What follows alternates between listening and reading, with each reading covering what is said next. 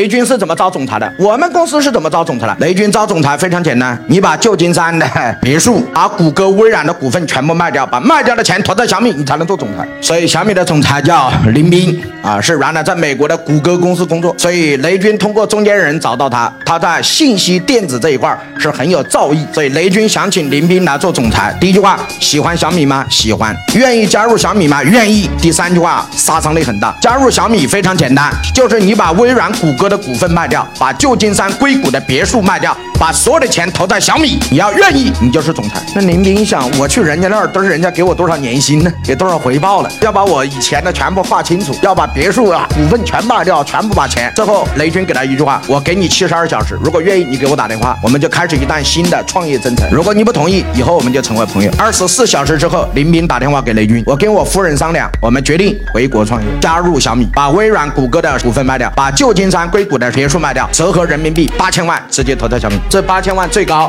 回报是一百一十三亿美金，折合人民币八百四十四个亿，八千万翻了一千倍，所以这就是投资回报。我们公司招总裁都是要给总裁钱的，给他年薪多少？哎，各位是不是嘛？老板是招不来人才的，以后招总裁、招高管非常简单，不是你给他多少钱，是他要给公司多少钱，这种人才要。你敢不敢说哈？如果你今天心照曹营，身在汉，今天看这里成我就干，他妈不成我就不干，这件事儿百分之九十九都干不成。人只有孤注一掷，斩退后路，绝处才能逢生。